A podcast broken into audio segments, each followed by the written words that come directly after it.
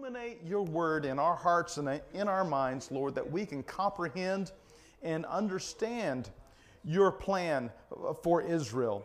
Lord, your word is here, Lord. It's, it's, uh, it's, it's plain to see, and help us, Lord, to, to take it line upon line, precept upon precept, here a little, there a little. Oh God, and help us to understand and be doers of your word. And we thank and praise you, Lord, tonight in Jesus' name. Oh, hallelujah. Praise the Lord. Amen. Amen. So, in uh, Romans chapter 9, uh, let's begin reading. Uh, let's read together uh, from uh, Romans chapter 9, starting at verse 1. Amen. We'll give them a second to uh, get that on the screen. Amen. While they're doing that, Brother Bob, could you give us a testimony?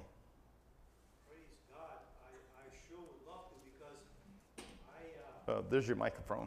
I, I, re- I, I ran into a lady at McDonald's. I, uh, maybe you heard me tell you many times, uh, I frequent McDonald's. and, uh, Don't we all?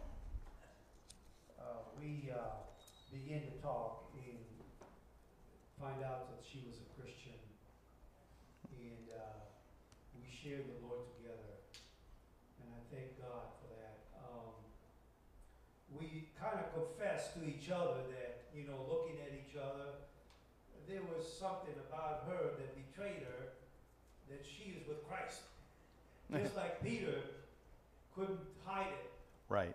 And uh, she confessed the same thing towards me. So uh, thank God for Christians everywhere. Amen. Praise the Lord. True Christians, born again Christians. Praise God. Thank you, Brother Bob. Uh, let's uh, begin at uh, verse 1. The Bible says, I speak the truth in Christ. I am not lying. My conscience confirms it through the Holy Spirit. I have great sorrow and unceasing anguish in my heart. For I could wish that I myself were cursed and cut off from Christ for the sake of my people, those of my own race. The people of Israel, theirs is the adoption to sonship, theirs the divine glory, the covenants, the receiving of the law, the temple worship, and the promises. Amen. Let's do a, a few questions now. We'll just uh, break this up tonight, like uh, kind of like I did last time. I kind of was able to follow along and get something out of it a little better that way. Amen.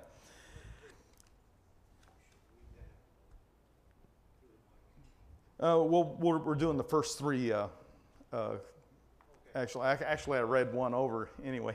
So but let's go to the questions uh, uh, in our book, uh, the engaging God's Word. Amen. See, we got we got more done in the front and just a little, little less than half in the back. Amen. Praise the Lord. Number one says, What words or phrases reveals Paul's emotions as he considers Israel's rejection of the gospel? Brother Ernie? The Bible tells us that Paul had great sorrow Mm-hmm. and unceasing grief. That really touched him. Amen. He, he had to do that. Amen. For the people of Israel. Amen. For the people of his race. Amen. Praise God.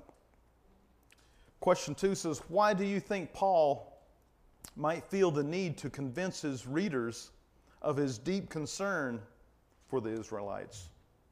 Go ahead, Sister uh, Elizabeth. Um, he wanted them to understand the magnitude of their poor decisions because I think it's one of those things where it's like when you're looking at your kids and you're like, I'm not mad at you, but I'm really disappointed. Yeah. Like he really wanted to stress Mm-hmm. that the consequences of their actions. the Yeah. And uh, it's kind of like a uh, kind of like a paradox. The Jews are his people. He, he's a Jew. He was a Pharisee. He was the he was the top dog of everything. I mean, he, he was one of the smartest men to walk the planet. And uh, but he was a Christian, and because he was a Christian, these same people that he loved persecuted him, wanted to kill him, and, and, attempted so several occasions. Amen. they just couldn't do it. Amen. They just couldn't get the job done. But uh, so he was kind of in that paradox there. Uh, so, um, so I guess he, was, he, he needed to uh, uh convince people that uh, you know he was serious about saving these Jewish, uh, his Israelites or his Jewish people, even though they persecuted him. You know, it, it, uh, he's just had a true burden. Amen. I've, I've heard, heard of uh, people, missionaries and, and, and what have you, people that would really have a, just a deep burden uh, that God would put on their heart and, and, and cause them to get up and, and move and take their family to a land, to, uh, to a place that they didn't speak the language and didn't know what uh, the next move was. I heard of some of the great men of old, uh, especially uh, during the early uh, days of Pentecost. They would just up and go. They would hear a word from God and they would go with no money in their pocket and the clothes on their back and they would just go to places. Amen. And they did some great things. Praise God. Question three says Considering Paul's brilliant logical mind, do you find his statement in verses 1 to 3 surprising?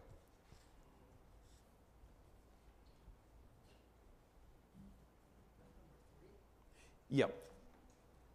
Yeah, that's uh, question three.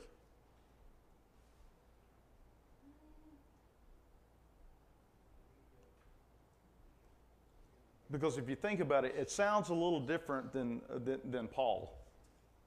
Mine says, uh, what similarities do you find between Paul and Moses? Hmm.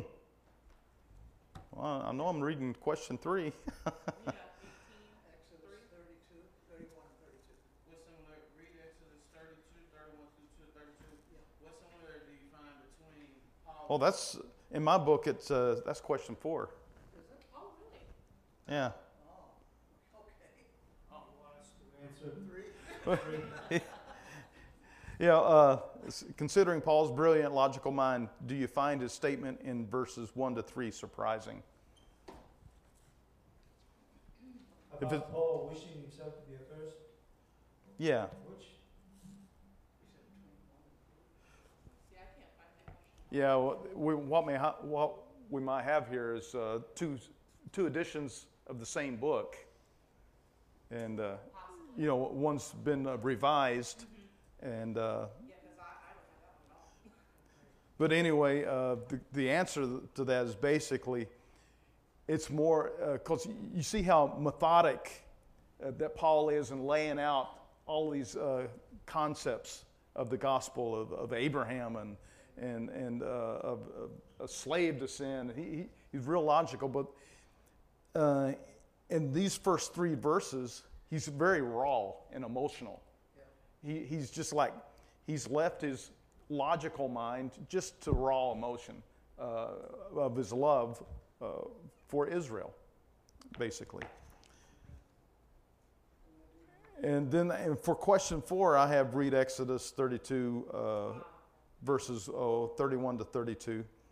What similarity, similarity uh, do you find uh, between Paul and Moses? Brother Ernie?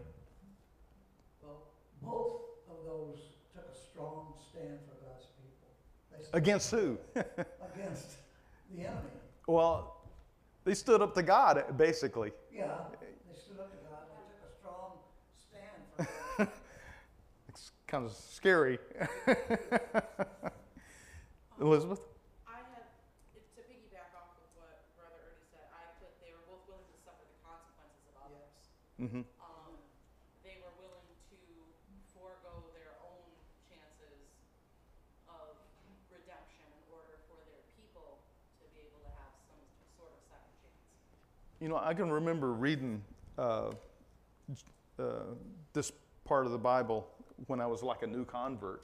And it was like, whoa, Moses, what are you doing here? You know, because I was just kind of learning God and, and I was reading the Bible and, uh, and God, God seemed pretty tough there.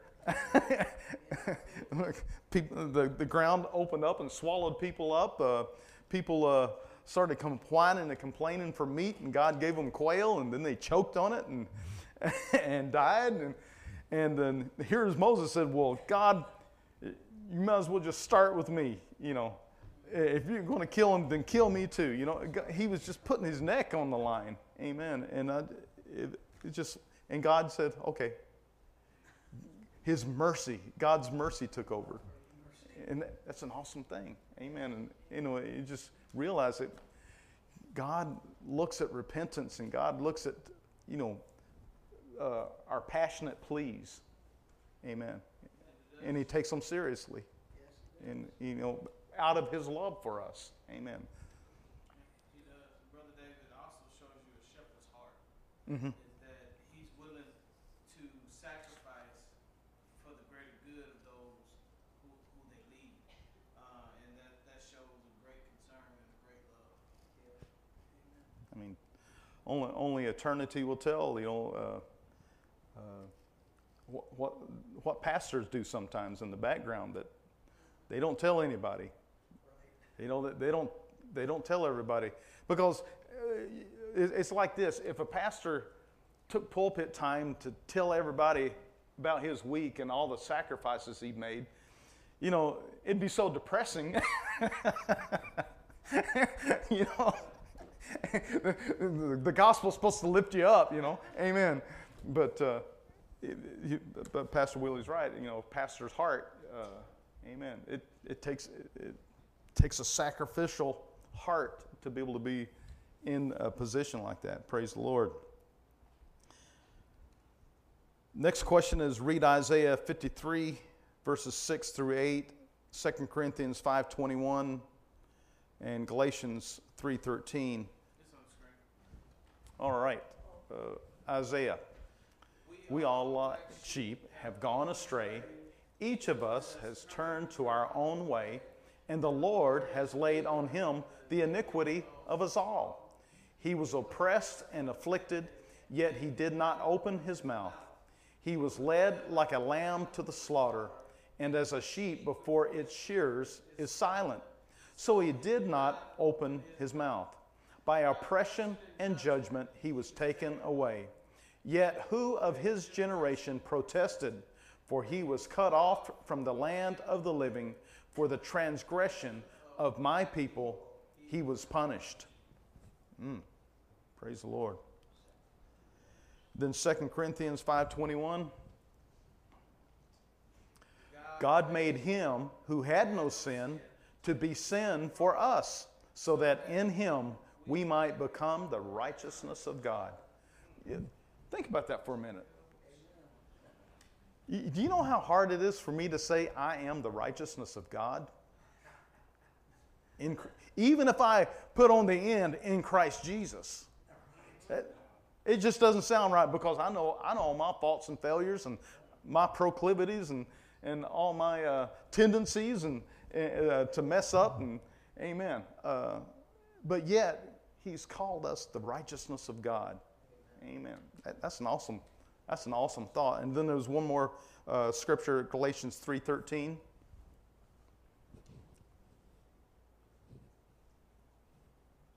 Christ redeemed us from the curse of the law by becoming a curse for us. For it is written, Cursed is everyone who is hung on a pole. Amen. He took our curses. Amen. I don't, I don't know. You get these weird. Uh, I've heard of some of these deliverance ministries, and they're talking about you know all these generational curses, and they got the whole church uh, digging up all these generational curses. Well, you know what? My generational curses were broken back at Calvary. Amen. I don't need someone to convince me I'm cursed. I'm not cursed. Amen. I am blessed. Amen. Jesus took all of those curses from me. Amen. Amen. That's an awesome, awesome thought. But how, how did Christ actually do what Paul was willing to do for Israel's sake? How did Christ how did Christ do what Paul was wanting to do? Amen. Another way to put that. Brother Bob, go ahead.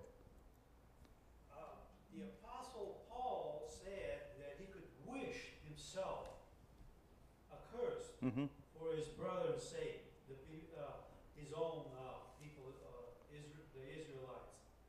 But Christ didn't do any wishful, anything. He went to the cross.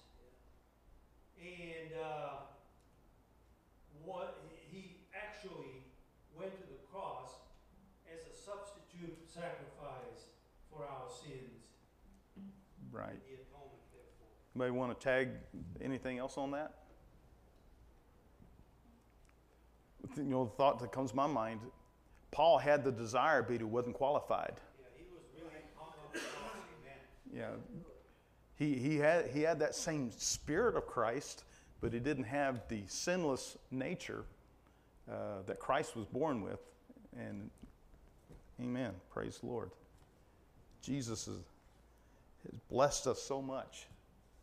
Hallelujah. That was part A. Uh, That goes with Brother Dave, Isaiah six and eight. Also, I heard the voice of the Lord saying, Whom shall I send, and who will go for me, for us? Then I said, Here I am, send me. mhm. There's some willing people, but Yeah. only He can, only He can go for our sins. And then uh, part B is kind of, kind of, sort of related to that question: is what is the difference between what Paul offered and what Jesus accomplished? Uh, Sister Elizabeth.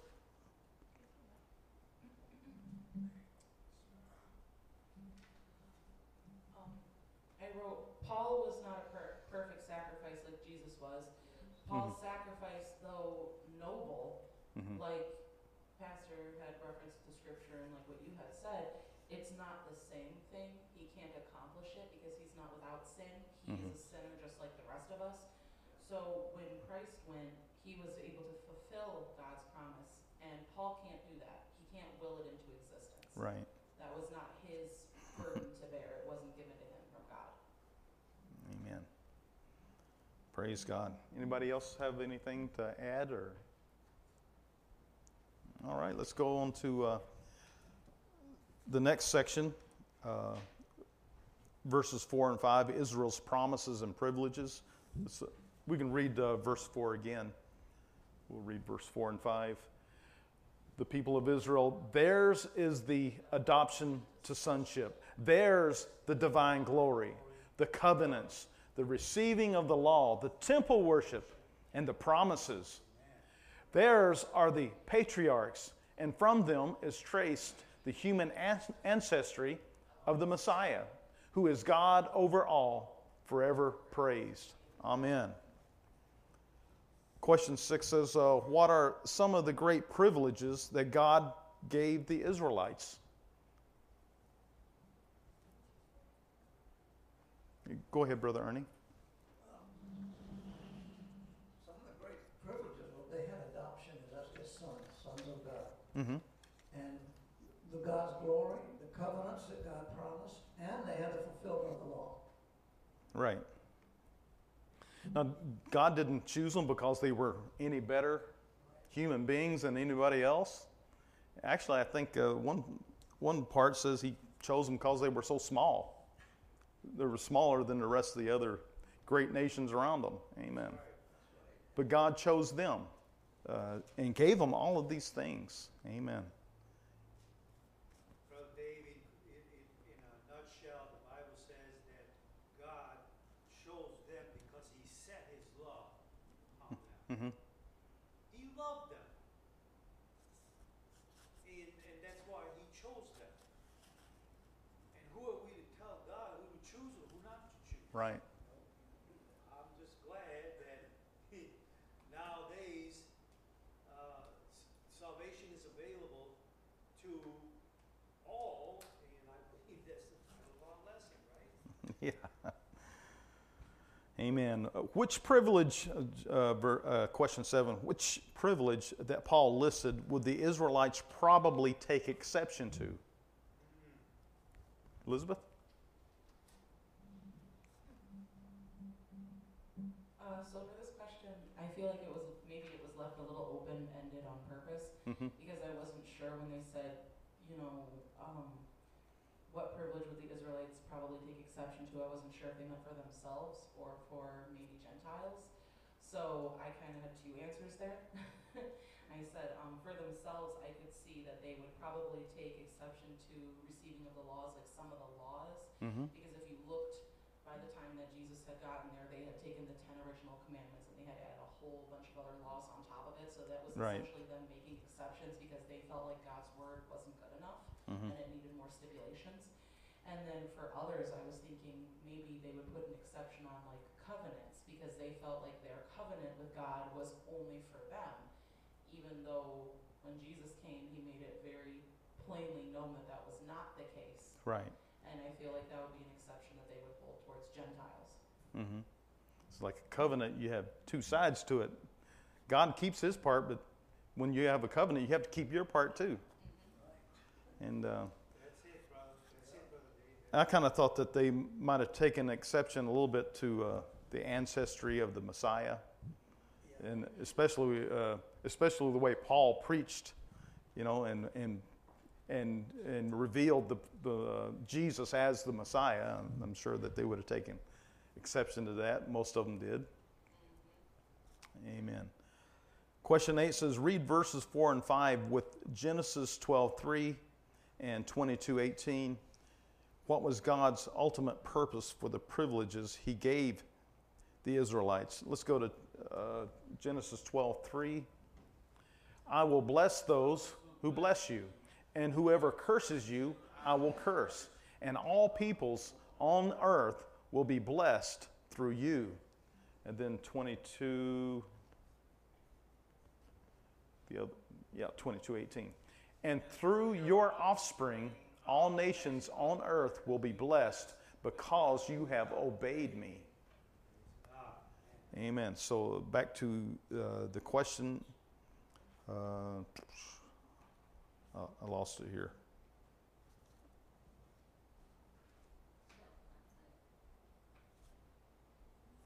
Oh, there, there we are. Um, what was God's ultimate purpose for the privileges He gave the Israelites? He blessed them for what purpose? Be a. Yeah, to bless all nations. Amen. That's exactly right, Brother Dave, because uh, they, uh, on on an occasion, they failed to do that. They wanted to gather themselves in one place, build a tower and all that, and God said no. And it, it, ro- it resulted in God scattering them throughout the whole earth. hmm It's never been uh, uh, God's plan, you know, to, it's just us and that's it, you know. And praise God today, salvation is, uh, as I said, available to the whole world, to anyone who will. Amen. They were to be a blessing, and we are to be a blessing. And uh, part B of the, uh, question eight says, What insight does that give you about the responsibility that, uh, that accompanies God given privilege? How does your answer apply to you personally?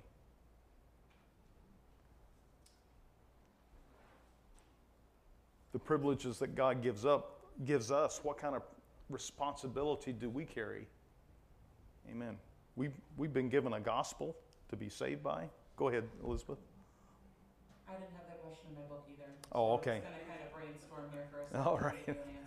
Yeah. Um, so I think that when we ourselves become Christians, um, you know, obviously, like you said, God gives us the gospel, our book. You Mhm. know, we're supposed to spread the word of Him, and we're supposed to share it with others. Mm-hmm. And we're being entrusted with spreading His word in a way that is unbiased. Like, not it does. It Mhm. shouldn't hold our opinions. It should be Right. the straight doctrine.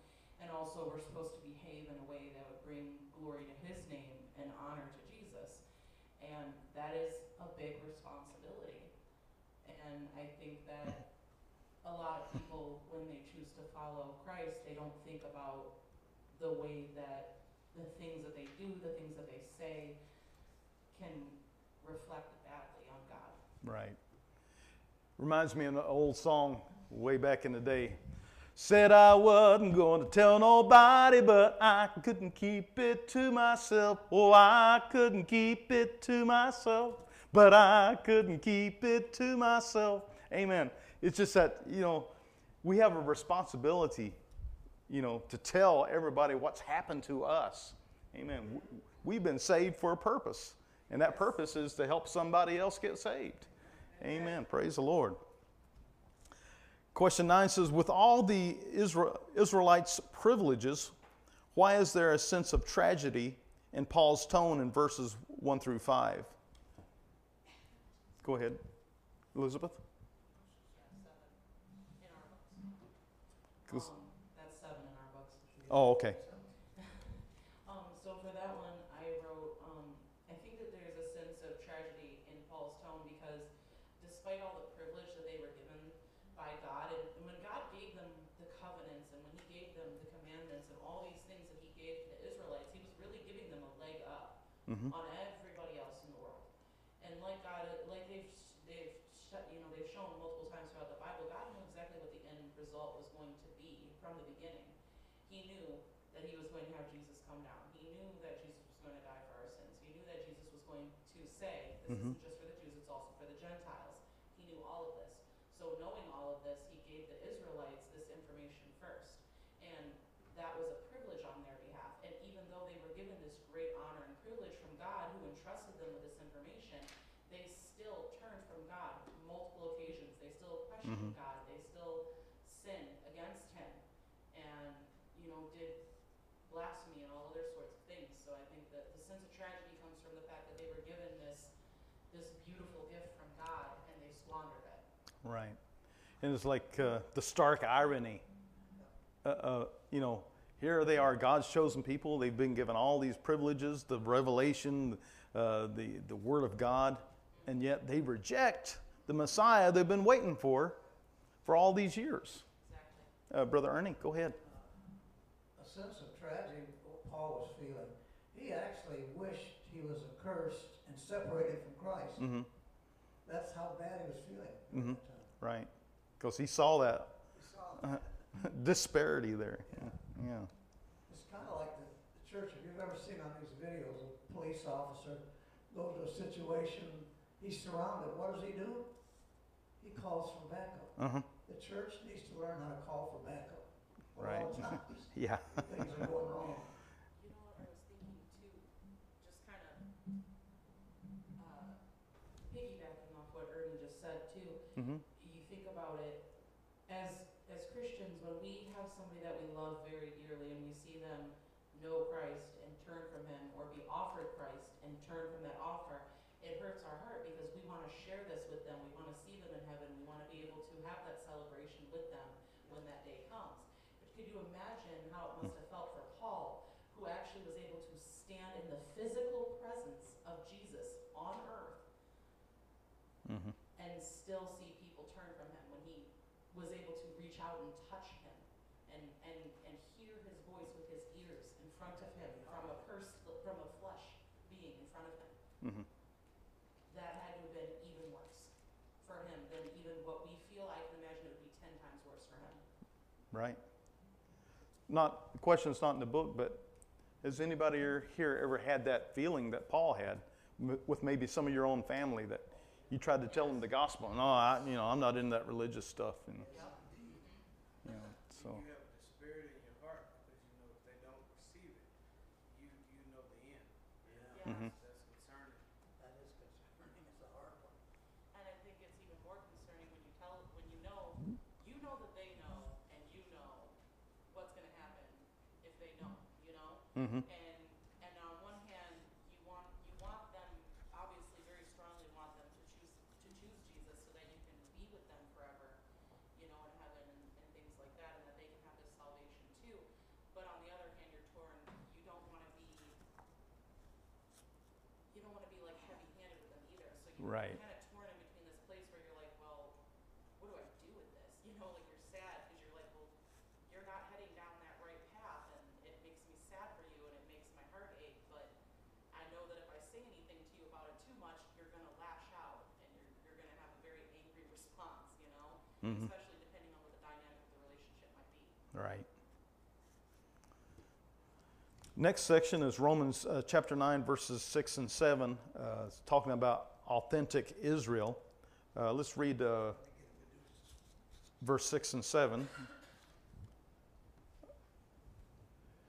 It is not as though God's word had failed, for not all who are descended from Israel are Israel. Hmm. Nor because they are his descendants are they all Abraham's children. On the contrary, it is through Isaac that your offspring will be reckoned. So he said, just because someone's born uh, physically a Jew doesn't mean that they're part of Israel.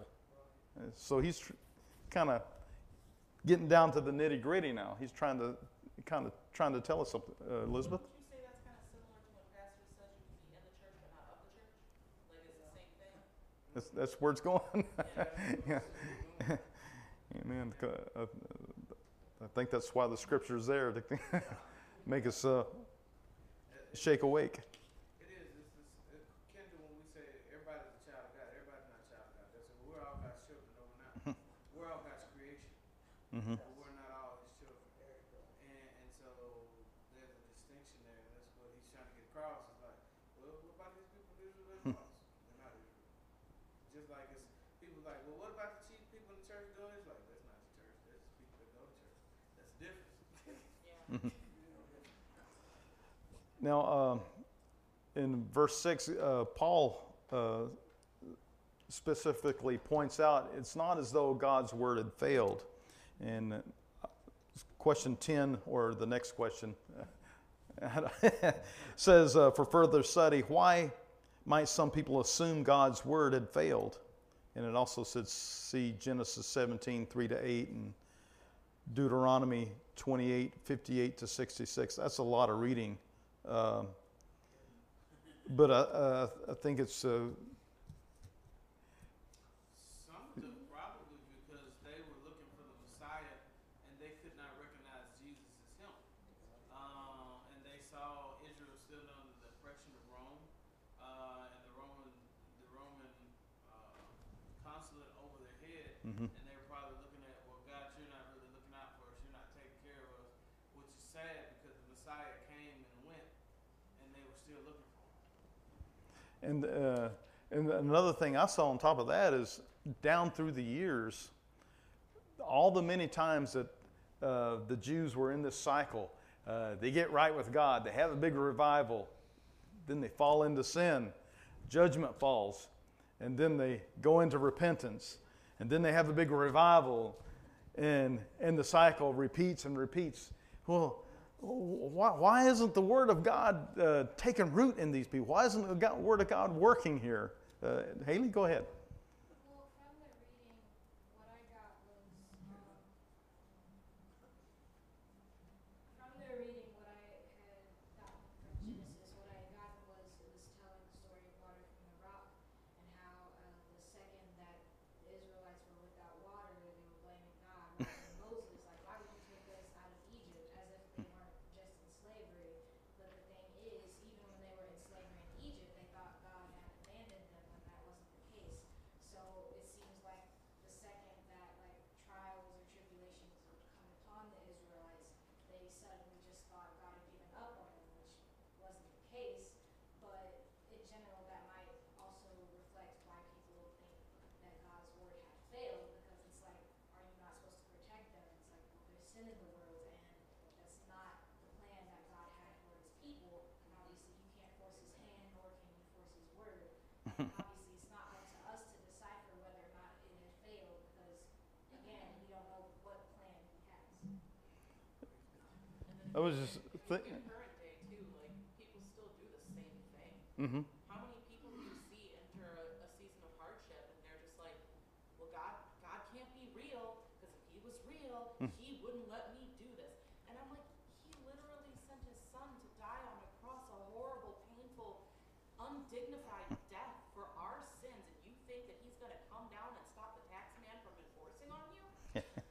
like, can we be realistic for a minute? You know, so it's not a surprise that people back in the day were doing the same thing. The more things change, the more things stay the same. And humans are very much predictable in that way. Human nature never changes. Amen. And, if you look at the uh, ups and downs of Israel, you can probably put your own life uh, side by side and say, you know, I've been through some ups and downs, and and I, and I was part of the blame for it. you know. Amen. So uh, Israel is there for a purpose. Israel shows us us. Amen. They, they, they show human nature. They, they're, they weren't worse than anybody else. Amen. All of sin and comes short of the glory of God. Um, read Romans 9, 8, and 9, Genesis 15, 1 through 6, 17, verses 15 to 19, uh, chapter 21, verses 1 to 7, and Galatians 4, 21 to 31. I hope you read it. That's a lot of reading. Um, it's not in your book? It says, How would you explain to someone unfamiliar with the Bible what Isaac, why, uh, or that Isaac was the child of promise? And I guess it's, it's basically looking at, uh, you know, Isaac uh, wasn't even the firstborn. Uh, Ishmael was the firstborn. You know, why did God uh, pick Isaac over, over Ishmael? You know, and, and basically, uh, the Bible just saying, you know, God has a prerogative. He has His own. He has the sovereignty to, to decide. Amen. I mean, he had. I mean, Isaac was in his plan from the beginning, and Ishmael wasn't in his plan from the beginning. But God has His own druthers, as the old saying would go. Yeah. Unfortunately for Ishmael, because he was really an innocent party in this whole situation. Yeah. His He, birth was, again, humans trying to bend God's will to fit their own agenda. Oh, he said this was going to happen, but it's ha- not happening soon enough for me. So I'm going to make it happen sooner. And it's pretty much the same thing. mm, that's not how it works. Like, God is very intentional with his words, and he means what he says, and he says what he means. so if he says that you're going to wait until he does it, guess what? You're waiting. Yeah.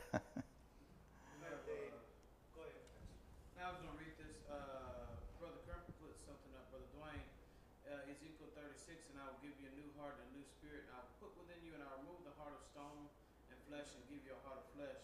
And I will put my spirit within you, and cause you to walk in my statutes, and be careful to obey my rules. You shall dwell in the land that I gave your fathers, and you shall be my people, and I will, I will be your God, God, and th- that gets down to the crux of it. Our heart gets stony. We really, we're, we're spoiled brats. We think we deserve more than we really deserve. And when then God doesn't do what we want, we start pouting. And that's that's Isaac and Ishmael. We get mad when God doesn't want to bless with our mess. Like Abraham was distraught when Sarah said, "That boy got to go," because that's his son. Right. But at the same time, you caused this. Had you waited on God, this wouldn't even be an issue for you. And sometimes we have to do the hard thing because we got ahead of God. Mm-hmm. Uh, Brother Ernie. Another thing, uh, it says that, uh, not all who descended from Israel belong to Israel. There's a statement that Paul made, you are not a Jew outwardly, but within the heart. Mm-hmm.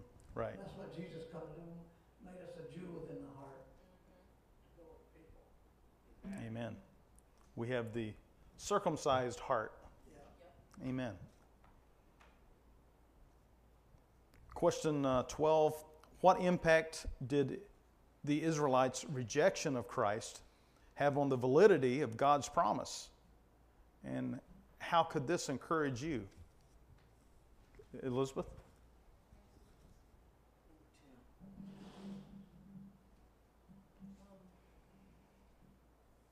So, quite honestly, the Israelites' reje- rejection of Christ, uh, to me, has no matter when it comes to the validity, validity of God's Mhm. promise. Um, I wrote, no matter what the Israelites believe, God's truth stays the same. Jesus is our Savior. And for me, just knowing the fact that God's word, I mean, it's Right. it's unshakable, it's unmovable, it's unchangeable. Nobody can force it to do any different. He's God. Mm-hmm. You know, um, I also, when I was thinking about my answer for, for that question, I had um, gone and looked up a, a verse for Hebrews thirteen eight, and I wrote, Jesus Christ is the same yesterday and today and forever. Mm-hmm. Because people love to put twists and turns and agendas on biblical standing, but if you're ever unsure of what the scripture means, just read the scripture and you'll figure it out. And I'm not just talking about the sentence, I'm just the whole thing. Mm-hmm. Um, also, to Brother Dave, uh, I believe it's Colossians, um, maybe Ephesians, where God talks about His plan. I believe it's Colossians, where God talks about His plan to bring Israel and uh, and uh, and us into the same family. Mm-hmm. So what's happening is actually what God intends to happen. Right. Because when Israel rejects God, it's kind of like just like if I had to give something to somebody, it would make good sense if I gave it to my child first. If I had a car, I would give it to my child first, and then if my child doesn't want it, I say, okay, here you go. He offered all of this to Israel 1st Mm-hmm. and because Israel rejects it, he knows they're gonna reject. He comes to the to the uh, to us, and that's what the Bible says we become grafted in. And the Bible says, I believe it's in Colossians, that that was his plan from the whole time. Right. That he intended to be rejected by Israel, and he intended to bring us all together into one big family, and he will redeem Israel. Amen. And the thing that came to my mind is uh, there's a lot of people that don't believe Jesus is coming back. Well, that doesn't matter to God. He's coming back anyway. You know, ready or not, here I come. Amen. Praise the Lord. Next question is according to Romans 2 28 and 29, who is a real Jew? And this is see also Galatians 3 6 and 7, 26 and 29. One who is a Jew inwardly. Yeah, Brother Ernie mentioned that a minute ago. It's, it's a state of the heart, not if, if you have a you're wearing a yarmulke or uh, or wearing the little fringe little fringy things on on, on the belt or or uh, or anything like that. Uh, it's it's of the heart. Next question is How would you state Paul's point in verses uh, 6 and 7 in your own words? How would you uh, paraphrase Romans 9, 6, and 7 in your own words? Elizabeth, go ahead. I said God's promise is not only for Jews, but for anyone who believes in their heart that Christ is Lord. Mm-hmm. And I think that's kind of just a really simplified way of thinking of it. Yeah. Anybody got something uh, to add to that? He, he gives us a hint. He, he doesn't say, and I will make you the father of Israel, the nation of Israel. Mm-hmm. He says, I will make you the father of many nations, Right. which which indicates that there are others that are coming out besides Israel. Jesus says, "Other sheep I have that are not of this fold," uh, and he's letting them know that, hey, I've got other people coming along, and thank goodness he did, because we can sit here, you know. Amen. Next section is uh, Romans 9, 8 through 13, children of the promise. Amen. Let's, uh, let's read a few verses uh, starting at verse 8. Give them a second here to pull that up. All right. In other words, it is not the children by physical descent who are God's children, but it is the children of the promise who are regarded as Abraham's offspring. For this was how the promise was stated At the appointed time, I will return, and Sarah will have a son. Not only that, but Rebekah's children were conceived at the same time by our father Isaac. Yet, before the twins were born or had done anything good or bad, in order that God's purpose in election might stand, not by works, but by him who calls, she was told, the older will serve the younger. Just as it is written, Jacob I loved, but Esau I hated. Amen.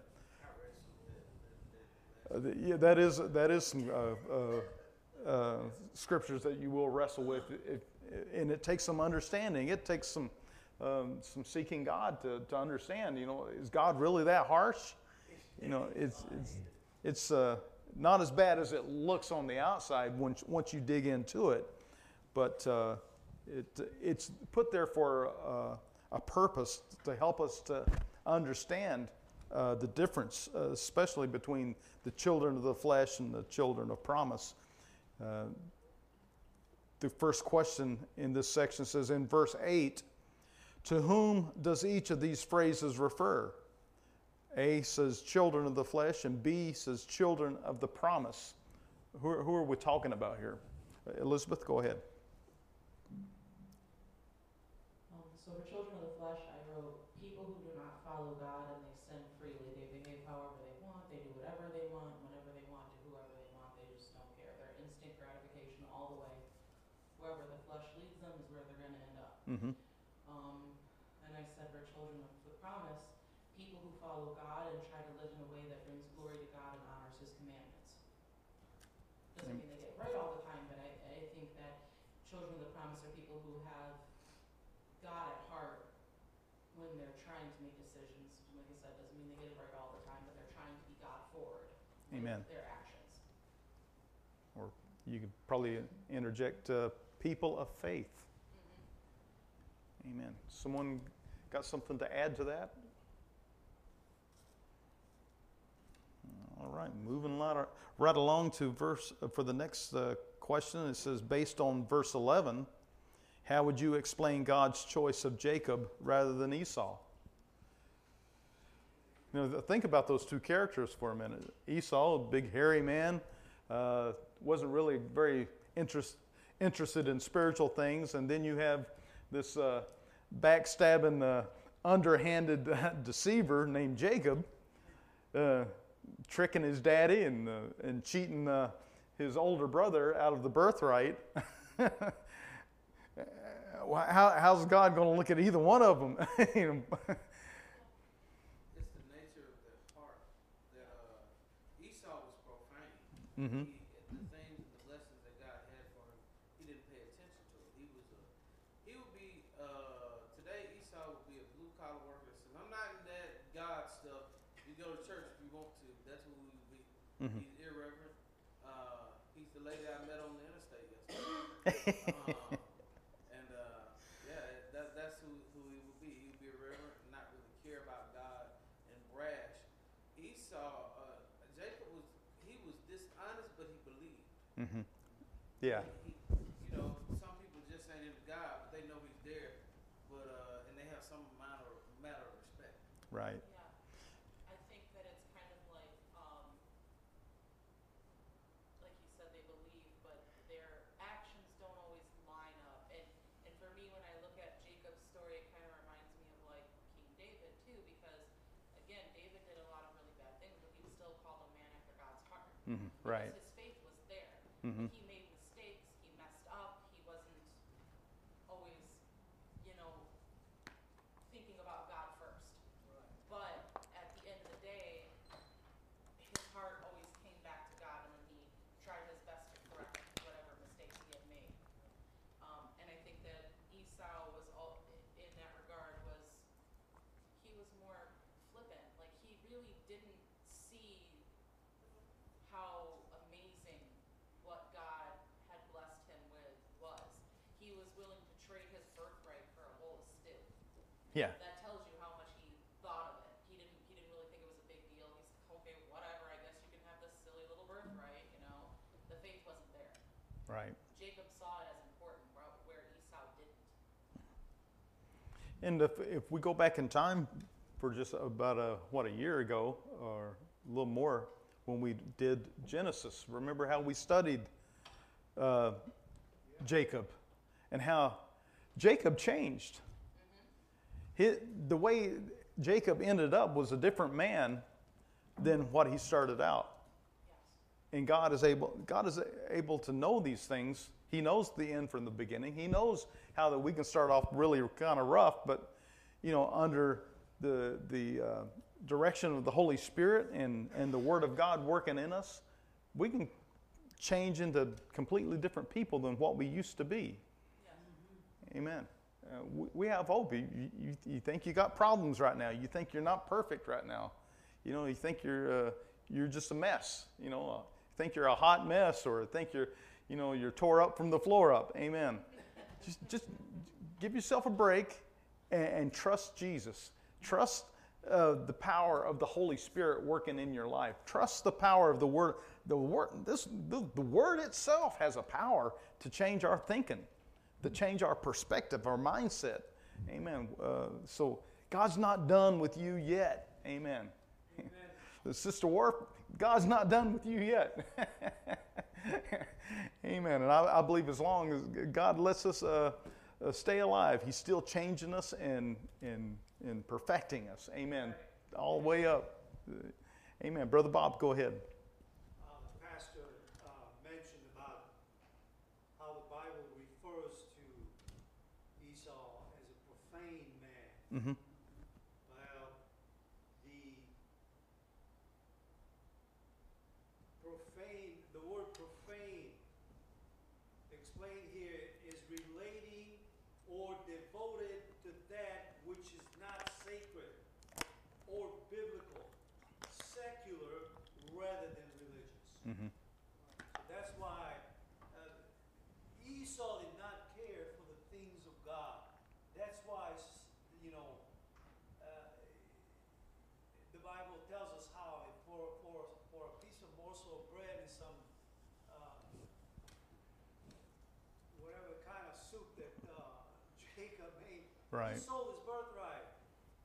And, and, and that, that's because he, but this is, this is God looking into a person's heart.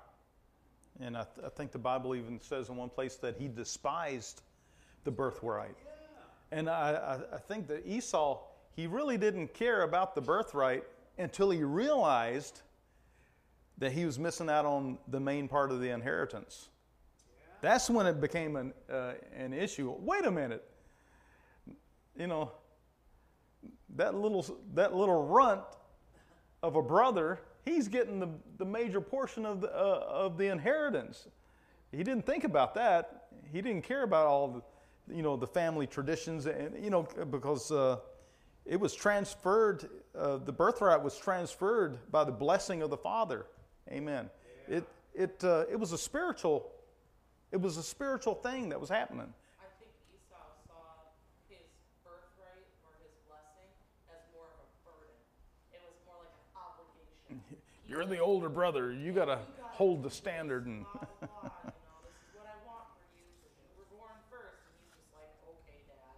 yeah. You know. Brother Bob. But the saddest part of this whole thing is that there came a time when he might have realized what he had sold mm-hmm. for practically nothing. And the Bible says that, you know, he was sorrowful. He sought it with tears. Mm-hmm. Couldn't find it. Right. I don't know. Uh, I've ran across people uh, that uh, would cry like a baby, you know, uh, because of something they lost.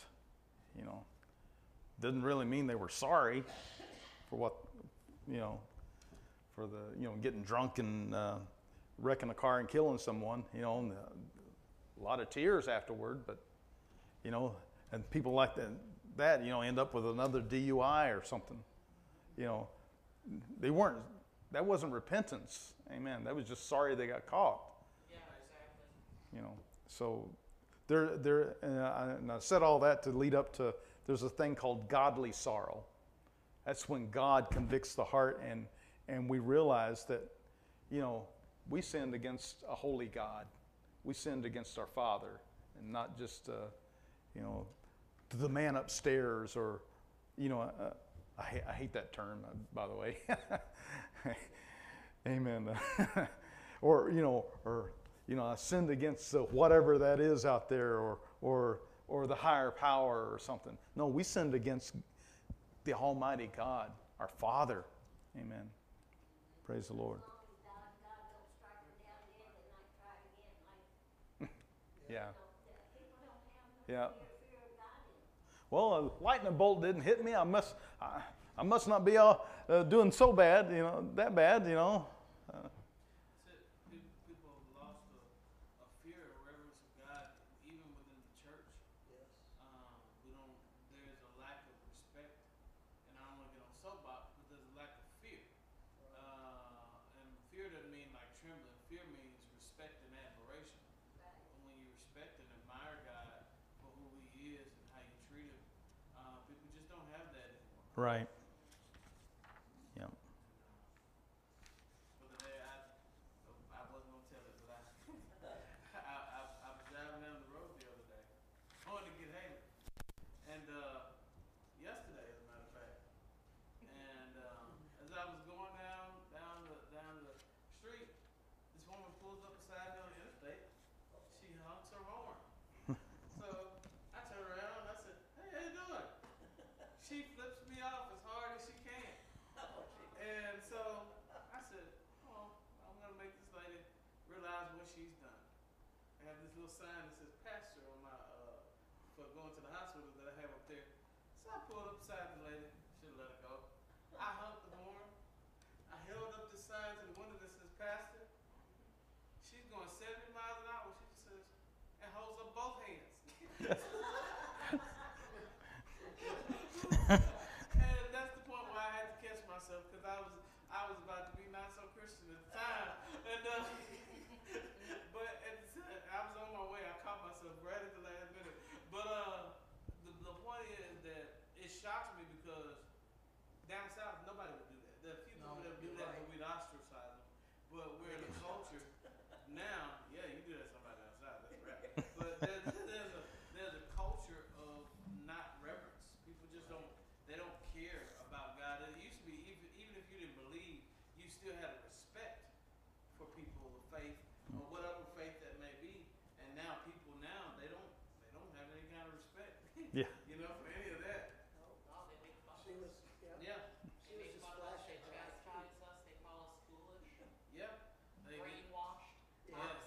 they get on your they get on your Facebook post and they comment on your post like this is my page. Don't get on your own page. Yeah. You know what I'm saying? You're right. and things like that. You say something on your page now, they they on there calling you this and that. And you're like, this is not your page. It's You know? always, it's always a couple people. Yeah. that are right there, they're waiting for it. Wait, Yeah. Because they're trying to bait you, they wanna see how far they can push the Christian. Yeah. The Christian doesn't act Christian. Then that, then they'll have a, uh, a way to accuse. you Well, know, it's kinda like it's, like, oh, Mr. Christian there. Yeah. I was talking to my brother the other day, or earlier today, about things like that, and I said, you know, I said, people seem to get confused when they hear that I'm a Christian. They think that because I am a Christian, that means that I'm not gonna while out because I'm trying to be like Christ. But the thing that you don't understand is I'm trying to be like Christ. That doesn't mean I'm there yet. Yeah. So the chance that I might, you know, step out on the flesh and say something not so kind is still very much a possibility. I'm trying to control it, but it doesn't mean it can't happen. Right. Yeah, the lady in traffic almost won. She was gonna get the prize yesterday. And, uh, and, uh, she was. I was right there. And, and- but um, and, and, but that's that's how how it is. is that people. I mean, and, and it doesn't matter who you are. People do that, and so we have to. It's almost like it was in the civil rights era. In the civil rights era, they used to put people to make them sit at lunch counters, and they will call them names. They will curse at them. They will be knowingly abusive to them because they knew when you get into this setting, you won't have to react because it's become you're used to mm, it. Yeah. And as Christians, I think we have to become used to an irreverent culture and just accept the fact that that although the church is still growing and God is so powerful, there are some people that will not accept us, Right.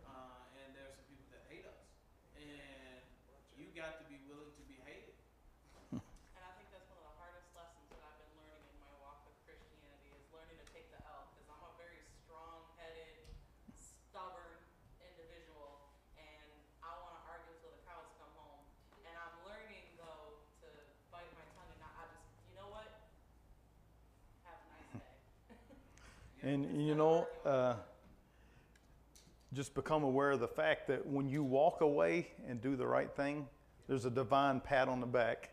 Exactly. Even Jesus went through the temple. Mm-hmm. Exactly. Yeah, right.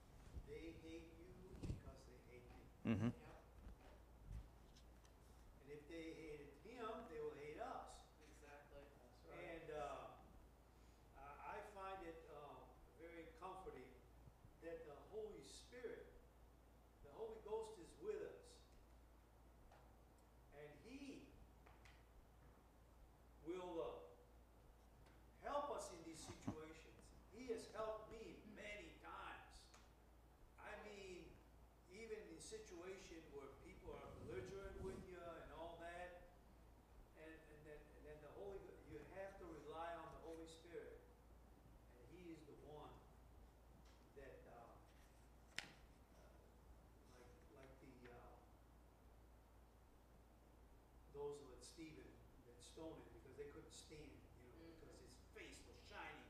Yeah. So full of the Holy Ghost, you know. Mm-hmm. And I rely, I rely on the Holy Spirit. Same. I can't tell you how many times people will try Amen. to say something to me or come at me sideways, and my flesh immediately is like, okay, you want to go? Let's go. And I'm typing out a whole paragraph, and then I hear the Holy Spirit, ah, ah, you mm-hmm. better delete that. Stop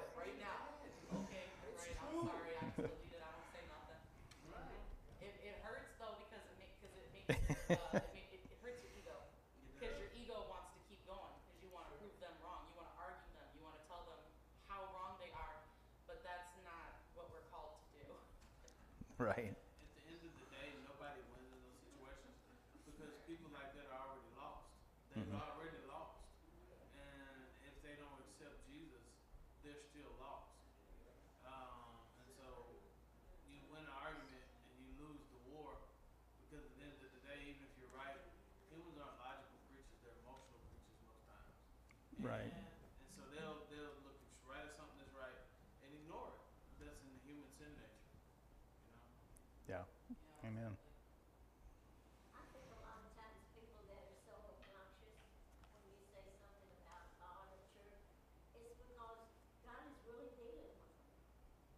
Yeah, some, sometimes people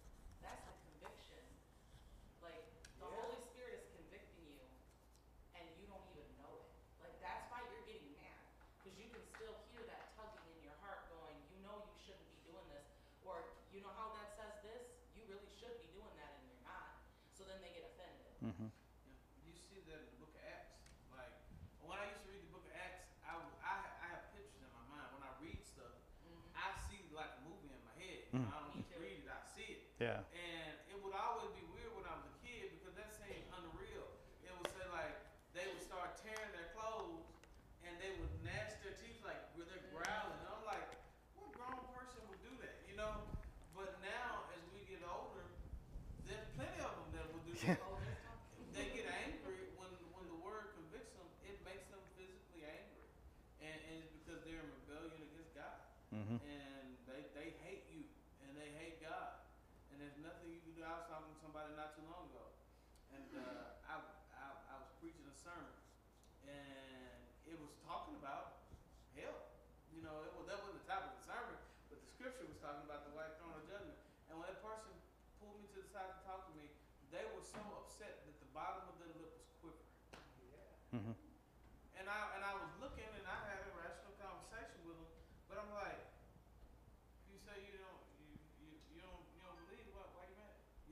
Yeah. yeah, really. you know, what, what, are you mad about then? This is a fairy tale, remember, you know? Uh, but at the end of the day, it's something about the conviction of the gospel. Yeah. My pastor, old spiritual father, you said, the word will do one or two things. It's going to draw you, or it's going to drive you. Mm-hmm. it's going to draw you to him, or it's going to drive you from him, because you can't take it. Yeah. Let's read the last uh, last few uh, verses, uh, starting at verse 14. We'll wrap this up. Praise the Lord. What then shall we say? Is God unjust? Not at all. For he says to Moses, I will have mercy on whom I have mercy, and I will have compassion on whom I have compassion.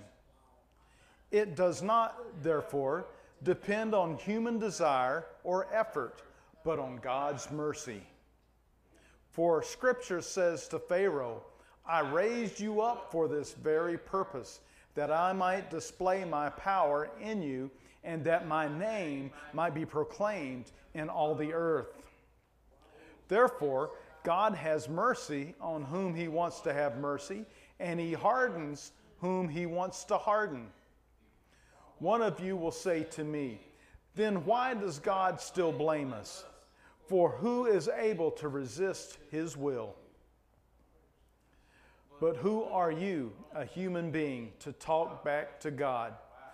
Shall what is formed say to the one who formed it, Why did you make me like this? I guess we read a couple over, but that's all right. and uh, it could sound unfair, but my, my, my answer to all this is that God saw the end from the beginning. God knows the heart of man. God, God knows, you know, God knew what Pharaoh was before Pharaoh knew what Pharaoh was. And God knew that Pharaoh would, would never, you know, uh, be the man that would uh, let his people go. Amen. Yeah. It's almost like that, uh, well, that's the kind of person that Pharaoh is, and I'm dealing with my people, so I need a Pharaoh uh, to, uh, to deal with my people. You know, so, so God can, God has the sovereignty to uh, do what He wants with, with, with whomever. It doesn't mean God's unfair or unjust. It's just that God saw, saw who Pharaoh was long before, and He needed a Pharaoh to deal with His people. And, and I'm sure that uh, there's plenty of Pharaohs and, probably in our lives. You know, that, that boss at work that just gave you, uh, gave you uh, the business. Amen. That next door neighbor that gave you the business, that, that person in your life that was a thorn in your side, you know. Fret not thyself because of evildoers.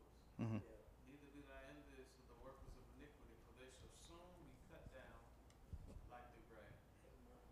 We often envy other people in high positions, rappers and singers Mhm. and other people, and we envy what they have, and they got it by ill-gotten gain. But sometimes God may be setting those people up to knock them down. Mm-hmm. Yeah. to, to, let them know that I'm, I'm God. I, I can't, I won't tell you who because it'd be controversial, but there's a preacher, and he, he left the church where he lost his church. Uh, and, and he lost his church because he started telling people, you can't go to hell. There's no hell. Or Mm. No hell. Universalism. And now, it seemed like I was looking, that person seemed like they were getting a huge following again of people who believe what they believe Yeah. and I won't go into detail, but it may be that God's working His power in him to say this. Hey, you're gonna know that I'm God in, in just a few minutes. You know. Right. If, here's the thing: if you don't respect God, God will make you respect Him. One way or the other. Even if it's not on this earth, every knee, not maybe, shall Yeah. bow. Every tongue shall confess, whether you want to or not. That's right. And unfortunately for a lot of people, it'll be too late when they do. Yes. And Sad. that's And uh, my rule of thumb: if you think is God unfair in any way, just wait. Just, just, just wait till the end. Wait, wait till everything is said and done, and then you'll see that God is the most fair, just uh, person ever. You'll see that everything was fair, everything was just. That's it. You know, brother, hey, I don't want to keep talking, but I th- when you said that, it made me think. A lot of people think people are unfair. I used to be close to my spiritual father. We used to come around, and sometimes with some of the decisions he would make, other people would judge them one way, but that's Mhm. because they didn't have all the details. yeah, And Yeah. so when they would, he would not drop the hammer on somebody you would think he should be, and then he drop the hammer on somebody else that you would think would make it. And people are like, well, how dare you? Just because you don't know what he knows.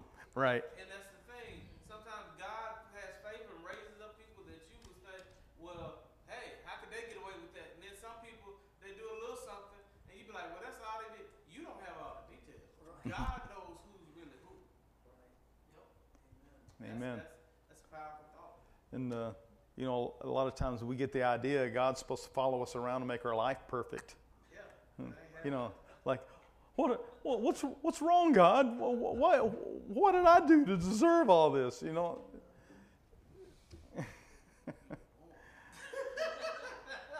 Do it in sin. You know, whenever I get those thoughts where I'm thinking to myself, you know, like where I'm like lamenting and I'm like, why God, why me, blah blah blah, you know, whatever.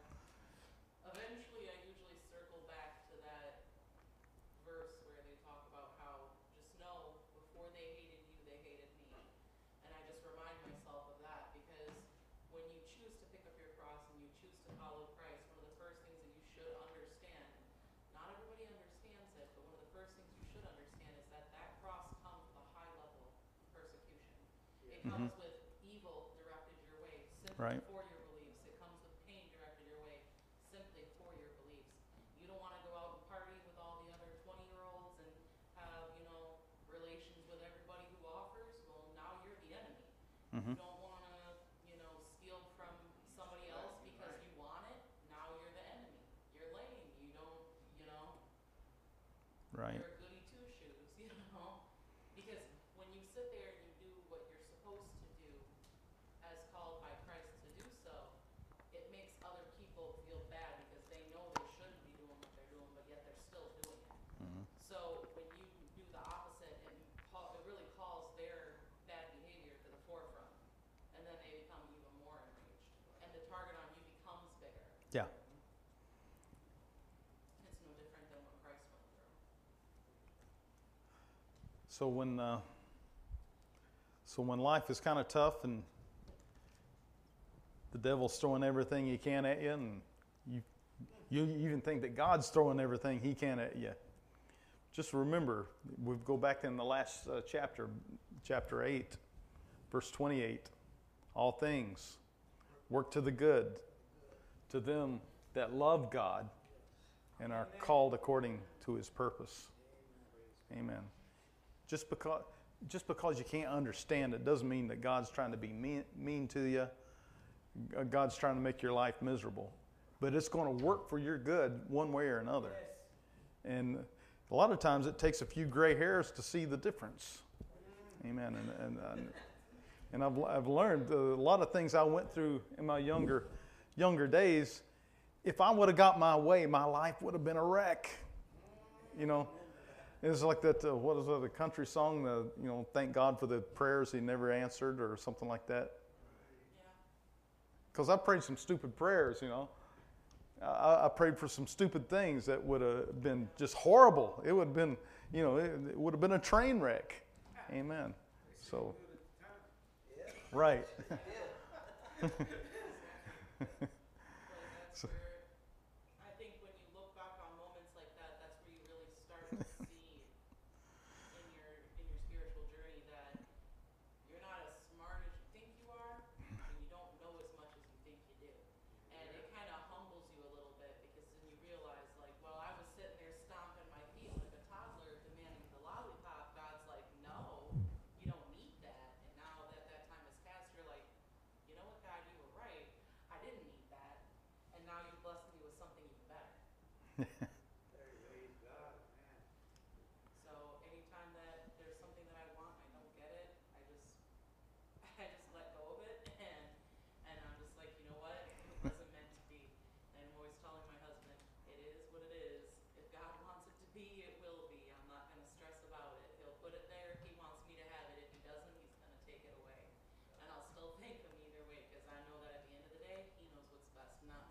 Amen.